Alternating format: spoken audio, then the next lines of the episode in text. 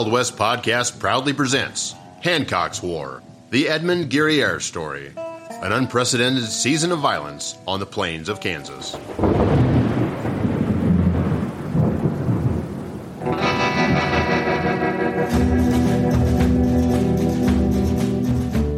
Settlers, overland travelers, and railroad construction crews in post-Civil War Kansas were becoming increasingly uneasy due to numerous Indian raids.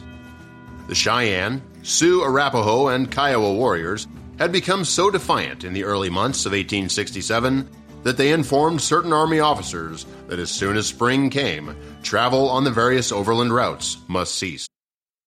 Although the Indian agents insisted that the Kansans were overreacting to the situation, Major General Winfield S. Hancock, commander of the Department of the Missouri, decided to do something about the alarming situation.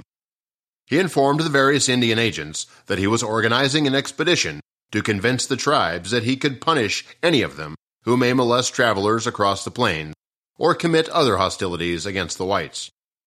Hancock hoped that a simple show of force would be enough to persuade the hostiles that a war against the whites would eventually lead to their extermination. He therefore assembled fourteen hundred men for the campaign, including portions of Brevet Major General Andrew J. Smith's newly formed seventh Cavalry under Brevet Major General George Armstrong Custer. Hancock also realized that he needed a reliable group of scouts, interpreters, and dispatch riders if the campaign was to be successful. When he and his troops reached Fort Larned on April seventh, the general asked the Cheyenne agent, Edward W. Wynkoop, to supply him with a scout. Wynkoop suggested that he talk with Edmund Guerriere, a local trader. At first, Guerriere declined Hancock's offer to become a scout, but later reconsidered. The general ordered the quartermaster to place Guerriere's name on the payroll at a rate of one hundred dollars per month. Hancock did not check into Guerriere's personal background to determine his suitability for the position of scout. On the frontier, resumes were unnecessary.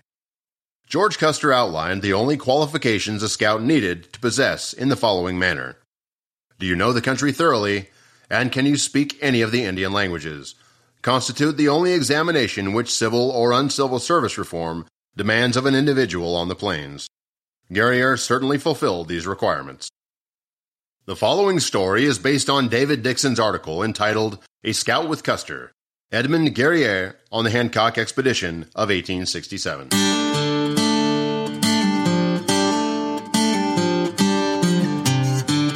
I was born January sixteenth, eighteen forty, as Edmund Gasso Couteau Guerriere in a Cheyenne Indian village located on the Smoky Hill River in central Kansas.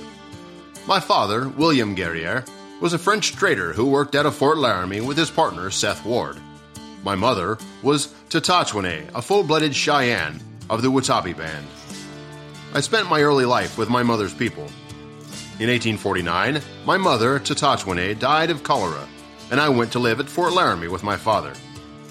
My father intended that I receive a better-than-average education, and in eighteen fifty-six sent me to Saint Louis University in Missouri. However, I was forced to withdraw the following year when my father was accidentally killed while trading in Wyoming. After my father's death, I returned to live with my mother's people, who knew me as Red Tail Hawk. When living with them in Colorado, I narrowly escaped death in eighteen sixty-four at the Sand Creek Massacre.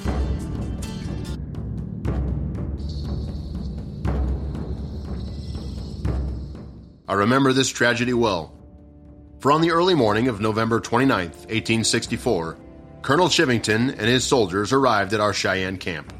The soldiers were spotted by a Cheyenne woman who sounded the alarm. When the tribe was alerted, Black Kettle raised an American and a white flag. A trader, Blackfoot John Smith, and I went down toward the soldiers who were lined up on the low bluff above the Cheyenne lodges. The soldiers fired on Smith and I while launching the attack.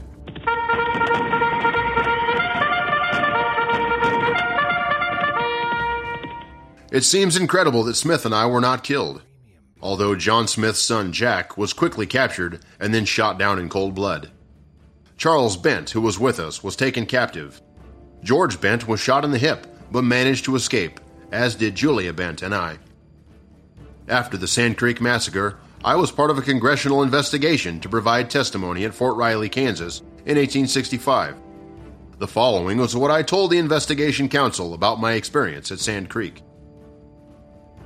I was in the camp with the Cheyennes when Chivington made his attack. I had been with them about three days before the attack. After the attack, I remained with them about four weeks. I was, at the time of the attack, sleeping in a lodge.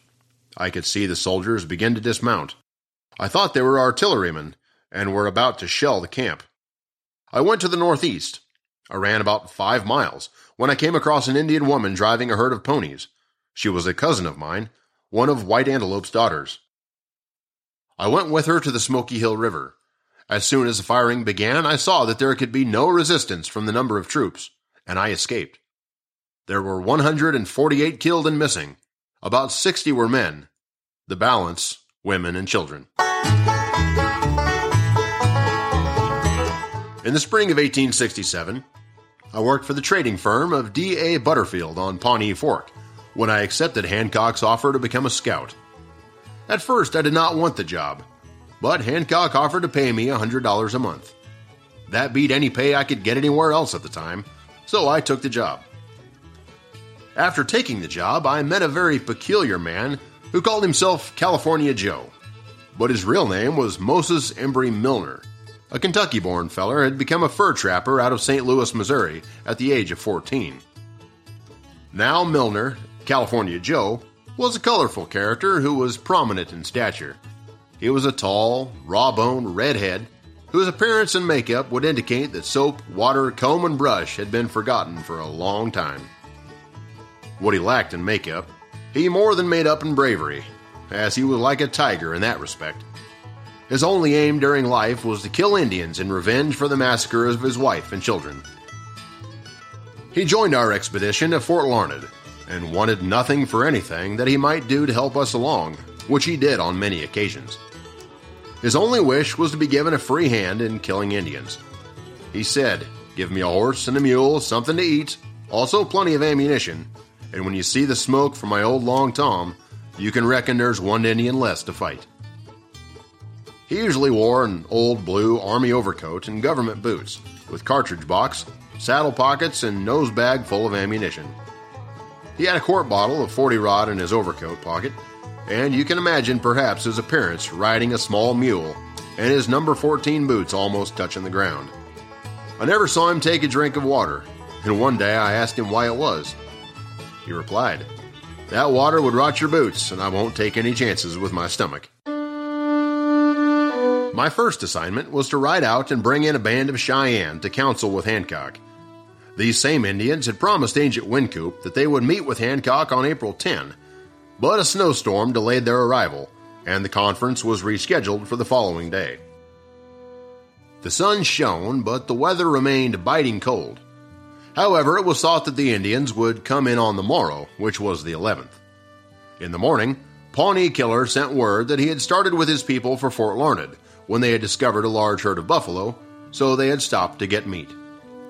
This excuse did not please General Hancock or any of his officers. Even Major Wynkoop was hard put to explain why buffalo should be more critical than a council engagement.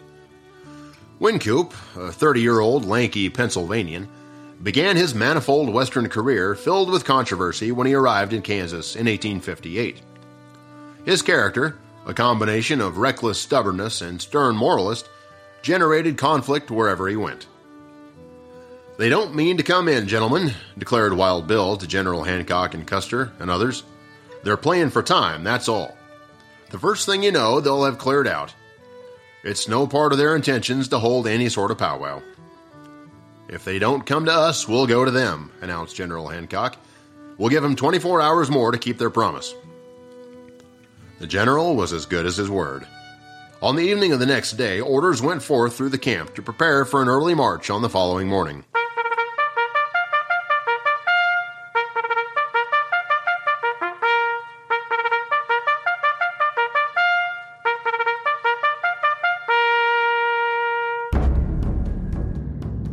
Now all was ready for the march onward to the village. The clear notes of the general rang from bugles of cavalry, infantry, and artillery. Down in a twinkling fell flat every tent. The canvas was quickly roped into square packs and passed into the wagons. Speedily ranks were formed, the cavalry mounted, and up on Pawnee Fork of the Arkansas from Fort Larned marched the troops. This march began on the morning of April twelfth.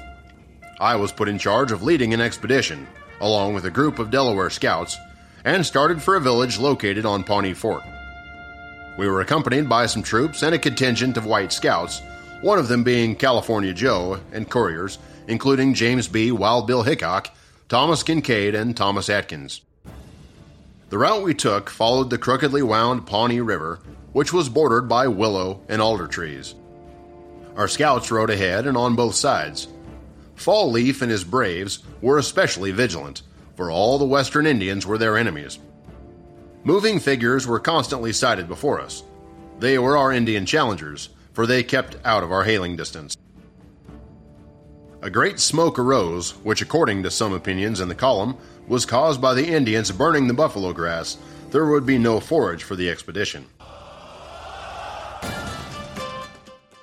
Then, toward evening, when the Indian village was yet ten miles distant, came galloping another party of chiefs and warriors. The chief's party had turned and were riding along with the commanding officer's staff. Their painted ponies pranced nimbly, blankets and fringes shone in the breeze. They were escorted in by Wild Bill and were introduced to General Hancock. Pressing their horses to the horses of the white man, they shook hands. While en route to the village, our column of troops was met by the Sioux leader Pawnee Killer and several other tribal chiefs. I found Hancock was dissatisfied with the talks, mainly because so few Indians had appeared. In a council that evening, he told Tall Bull and the other chiefs that he intended to march to their village the following morning to talk with all the Indian leaders.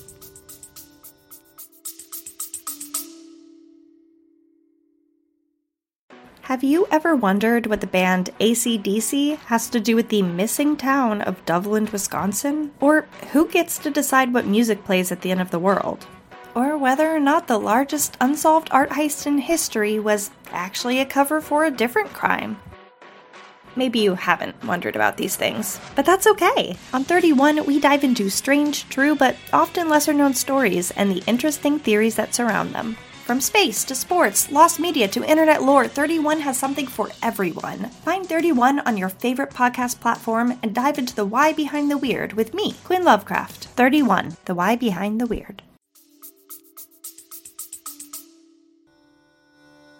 The chiefs became intensely alarmed over Hancock's proposition.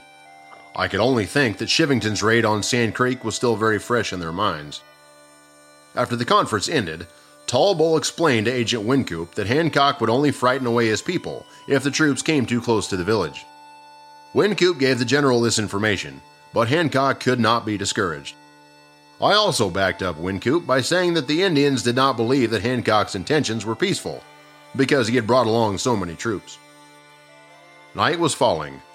The march had covered thirty-one long miles, and the infantry soldiers were well weary. So, within nine miles of the Indian village, the column went into camp upon the banks of the Pawnee Fork. Before taps, it was understood throughout the camp, for gossip traveled fast, especially when California Joe was about to carry news among the fires, that Pawnee Killer and White Horse were to spend the night as guests of General Hancock. Also, that in the morning, all the chiefs of the village should assemble in the camp for the council.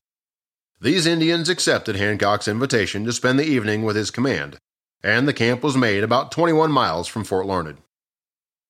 The next morning, on April fourteenth, Pawnee Killer left camp, promising Hancock he would return when the sun was three hours high with the other chiefs from the village.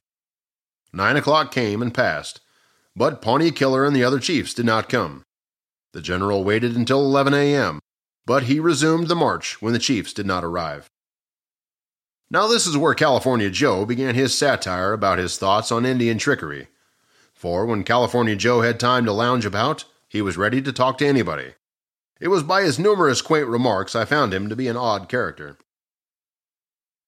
Those there Indians never meant to meet the soldiers in any council whatsoever, he asserted.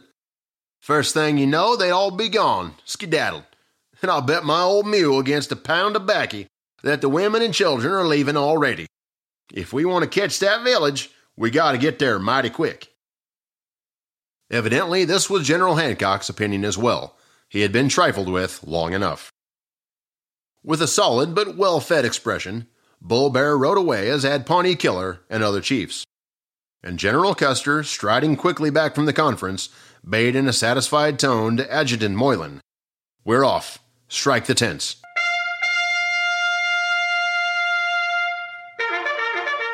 The infantry bugles were ringing. The general and the scouts hastened to join the cavalry. Down came the tents, and with boots and saddles and to horse, the seventh Cavalry was prepared for the march or for battle. Again, the expedition was put in motion and went clanking and creaking and rumbling across country. We ascended along Pawnee Fork as if this time we were bound to go right through to the village.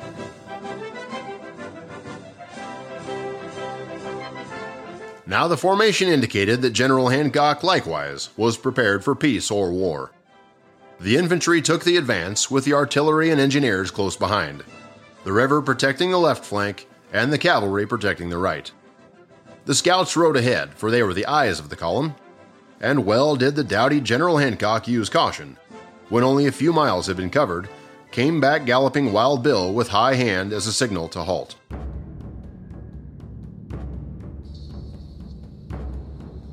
At the exact moment, almost rounding a turn in the route, the heads of the columns emerged in a wondrous, startling sight. The vista opened out, with never a tree or shrub to break it, until it was cut sharp by a motionless battle line. There the warriors sat upon their ponies, bay, black, white, and spotted, half a thousand Indians, all equipped with complete arms and armor for a fight. Shields shone white, yellow, and red. Lances hovered crimson-clustered. Great war bonnets of feather crests, brightly tinted, almost covered the riders. War paint streaked face, body, and pony, and the glitter of rifle and revolver showed the array was armed like white men. Midway between the two parties were the scouts in extended order. The Delawares had dropped their blankets from their soldiers, and naked to the waist they sat alert and restless, eager to fight. Fall Leaf held his rifle overhead and shook it tauntingly. Up and down the line of mounted warriors were riding the war chiefs, gesturing and talking as if keeping their men in order. But General Hancock had not been idle. Instantly, his aides had spurred to the right and the left, bearing his commands. The infantry and artillery bugles pealed shrill, and on came the aide to instruct the cavalry. Pulling his yellow mustache, General Custer waited impatiently. Arriving, the aide, he was a young lieutenant, reined his horse to its haunches and saluted. "The commanding general sends his compliments, sir, and directs that the cavalry form a line of battle on the right. Troops right front into line. Two troops in reserve," spoke General Custer instantly to his adjutant, Lieutenant Moylan, and he nodded at the bugler to blow the call. His blue eyes were flaming. He looked happy. Away spurred Lieutenant Moylan down the column of fours, bearing the orders.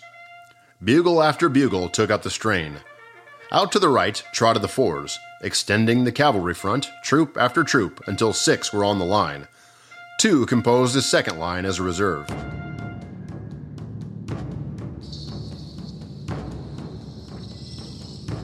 The infantry had also double-quicked into company front, and company after company had come upon the battle line. Into the center had wheeled at a gallop the artillery and had unlimbered. "Companies, load!" yelled the commander of the cannoneers. With rattle and thud, the long Springfield breech-loaders, remodeled from the muzzle-loaders of the Civil War, came to a load and prepared for the aim, fire. "Draw sabers!" General Custer's voice rang high. With rasp of steel, six hundred sabers flashed in the morning sun. Recalled by one of the aides, the scouts and I slowly rode back, the Delawares especially being reluctant to leave the front. As we passed, General Custer called out to Wild Bill, "Is it a fight, Bill?" "Looks peculiar," answered Wild Bill, jogging on. He was not a man of many words. But California Joe neglected no opportunity to talk, and obligingly pausing in front of the cavalry from his mule, with his feet almost touching the ground, he took up the conversation. "If we do fight, it's going to be the gall-durnedest fracas you ever got into. Those Injuns seem to think they can whip the whole United States Army. An Injun will beat a white man running every time, so I expect our best holt is fighting. But mercy on us, look at 'em. There ain't enough of us to go half round. It's a big thing, I tell you. And if we lick those varmints, we got to get up and dust. Maybe it won't be fighting. Maybe it'll just be wiping them out, but they got a powerful lot of weapons, furnished them by the Indian Department to kill soldiers with. See those rifles, Willie? They'll outshoot these hair sawed-off carbines of yourn. Well, I reckon I'll join the infantry. Still meandering on the front line, California Joe leisurely rode through an interval and posted himself elsewhere. California Joe's voice amiably addressed all those around him. It never ceased, but nobody longer paid attention to him. The crisis was too sensitive when two such lines of the red and the white in battle array faced one another. The chiefs had faced about, watchful of the soldiers' line, and for a moment intense silence reigned. Each line eyed the other, waiting for the first movement.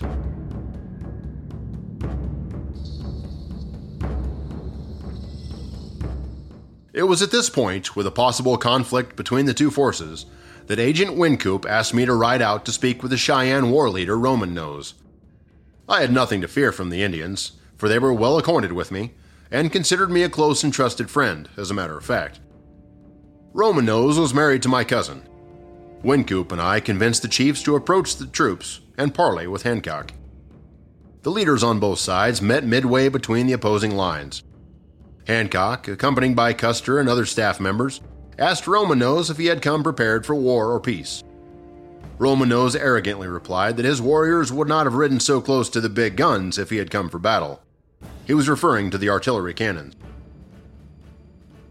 California Joe, poking forward again, coolly took his place before the cavalry line and proceeded to talk, as usual. "Now there'll be no more conversating," he announced to all hearers, "and meanwhile the village is packing up and skedadoodling. Know those air chiefs? The big feller with the flag of truce is Roman Nose, Cheyenne, and he ain't no slouch boys, neither. T'others, well, the Cheyennes are Bull Bear, White Horse, Graybeard, and Medicine Wolf. Rest are Sioux, being that rascal Pawnee Killer, Bad Wound, Left Hand, Little Bear, Little Bull, and Tall Bear that walks under the ground. Shaking hands, are they? Well, reckon we don't fight today. Maybe next time. I guess I'll go see. Get out." And he cantered away, California Joe, backward in nothing, to overhear the conference. The conference ended when Hancock said it was too windy to talk on the open prairie and invited the Indians to his camp for a meeting that evening. Roman Nose agreed to meet later with the general, and the Indians disappeared in the direction of their encampment. The expedition then resumed its march and encamped less than one mile from the Cheyenne village. After the troops had made camp, White Horse, Tall Bear, Bull Bear, and Roman Nose arrived at Hancock's tent for the proposed council. I stood next to the general and served as the interpreter. Roman Nose told Hancock that the women and children had fled the village when the soldiers arrived earlier that afternoon. Hancock was outraged and demanded that the chiefs bring their dependents back to the village. Roman Nose said it was an impossible task because the Indian ponies were weak and could not stand such a mission. The general, in turn, gave the chiefs two fresh horses. He also asked me to go with the Indians and remain in the village. I was further ordered to report back to the general every two hours as to the state of affairs in the Indian encampment. At seven o'clock p.m., the conference broke up. I then prepared to return with the chiefs to their camp.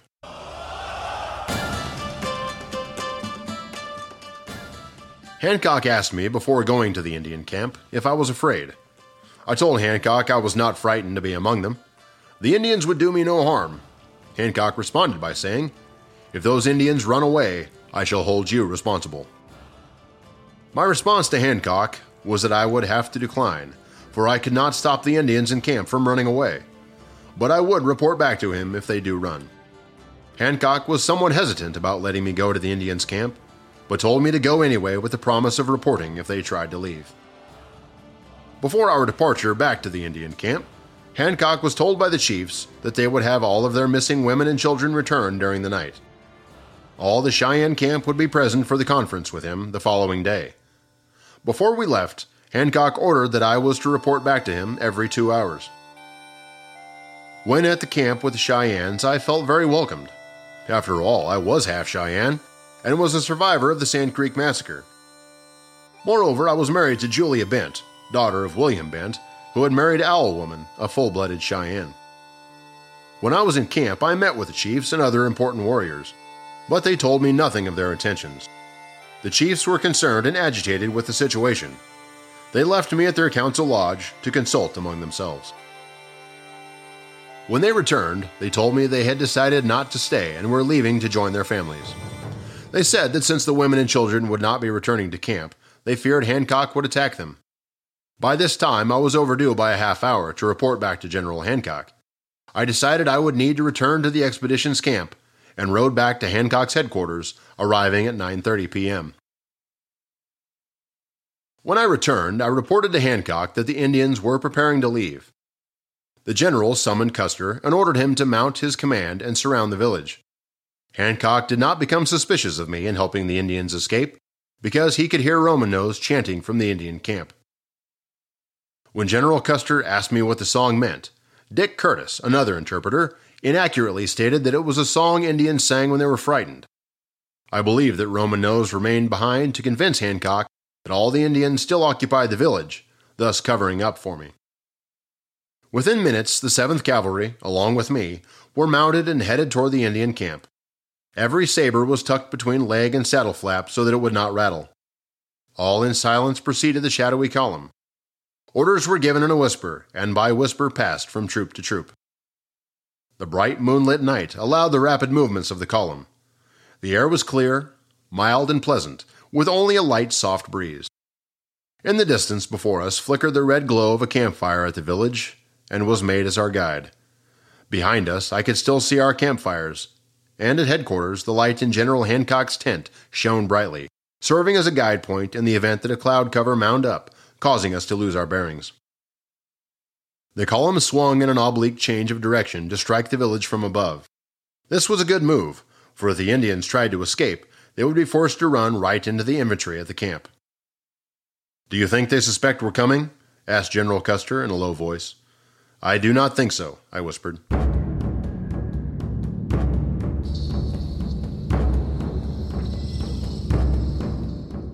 Now the column was near.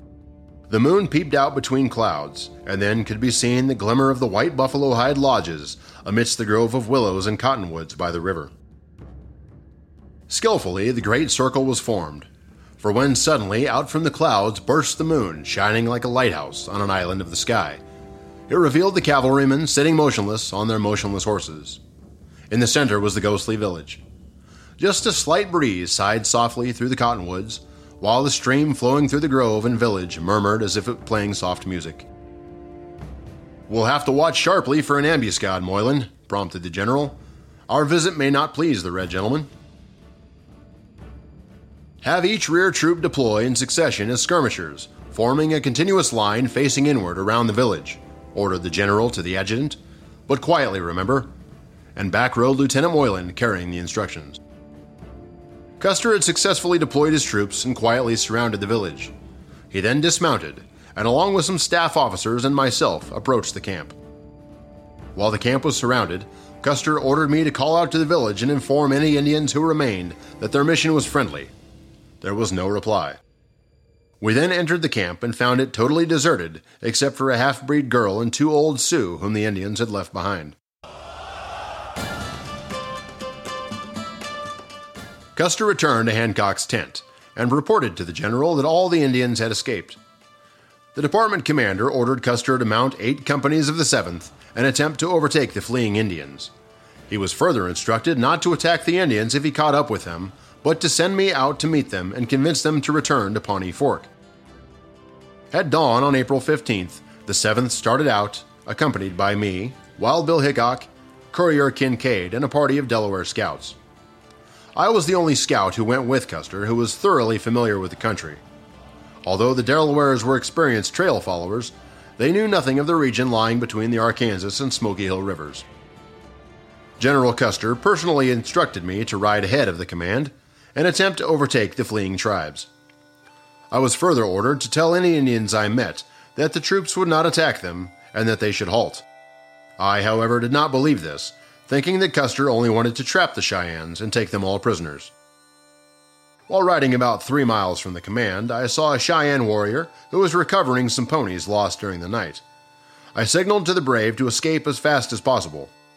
The seventh Cavalry pursued the Indians until about five o'clock p.m., when the trail became very faint.